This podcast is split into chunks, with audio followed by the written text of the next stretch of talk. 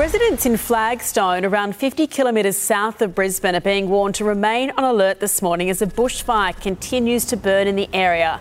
A previous prepare to leave warning has been downgraded overnight, with locals now told to stay informed in case the blaze flares up again. Queensland Fire and Emergency Services says the bushfires spread across 950 hectares of dense bushland.